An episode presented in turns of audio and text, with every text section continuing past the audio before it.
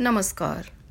Radio, मेरी आवाज़, मेरी पहचान से मैं मधु त्यागी अपनी ही लिखी एक कहानी सुना रही हूँ। पतंग।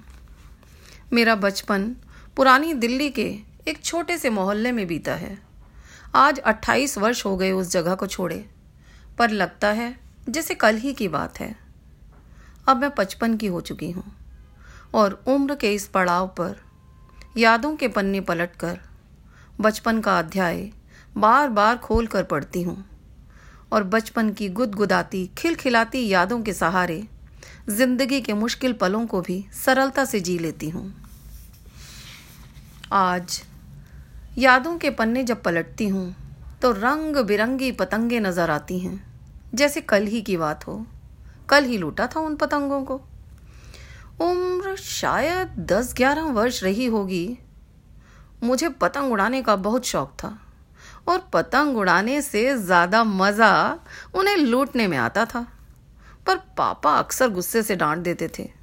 पतंग खरीदने के लिए बिल्कुल पैसे नहीं मिलेंगे तुम्हें।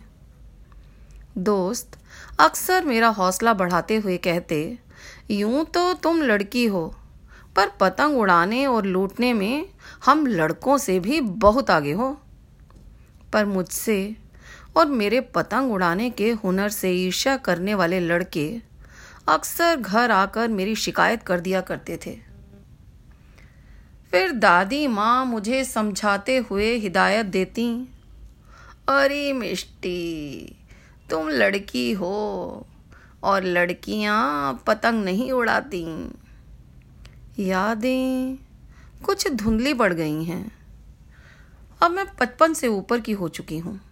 याद नहीं कि दादी माँ की समझाई बातें मैं सुनती भी थी या नहीं।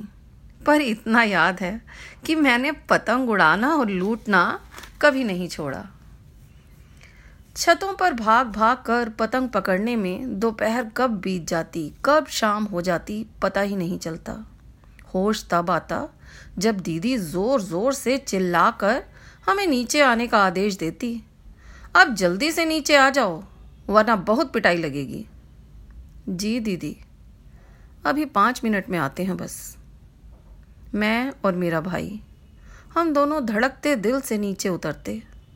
नीचे दीदी की मार का डर और ऊपर छत पर उड़ती रंग बिरंगी पतंगों का मुँह। मिष्टी, मुझे डर लग रहा है। दीदी मारेगी। रोहन डर के मारे मेरे पीछे छिप जाता।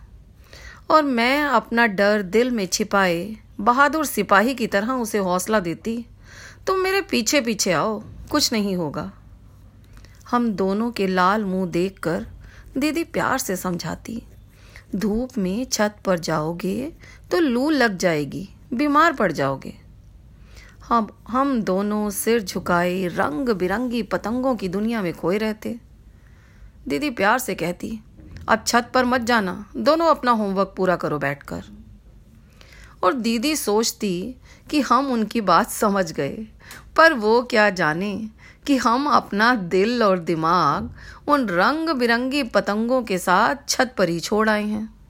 दीदी से नज़र बचाकर, छिप छिपाकर फिर छत पर पहुँच जाते। फिर वही भाग दौड़। आसमान में उड़ती रंग बिरंगी पतंगों के साथ लुका छिपी, पकड़न पकड़ाई का खेल शुरू हो जाता। आज भी अच्छी तरह याद है।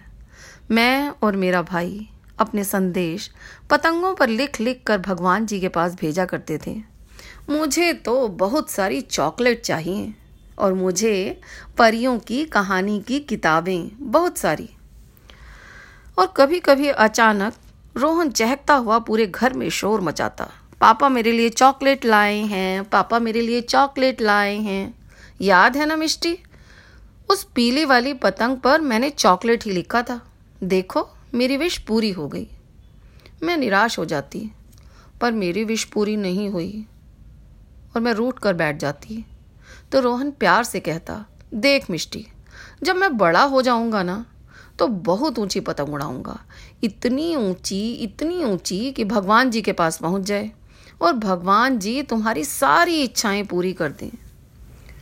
पता नहीं क्यों उस समय हमारा मासूम दिल ये मानता था कि अगर कोई इच्छा पूरी करनी हो तो पतंग पर लिखो।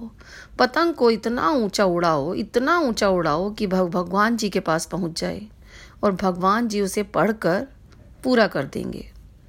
अगर हमारी कोई इच्छा पूरी ना होती तो हम निराश होकर ये मान लेते कि पतंग भगवान जी तक पहुँची ही नहीं। उन दिनों अगस्त के महीने में हमारा नन्हा मासूम दिल रंग बिरंगी इंद्रधनुषी पतंगों के साथ आसमान में ही उड़ता फिरता था।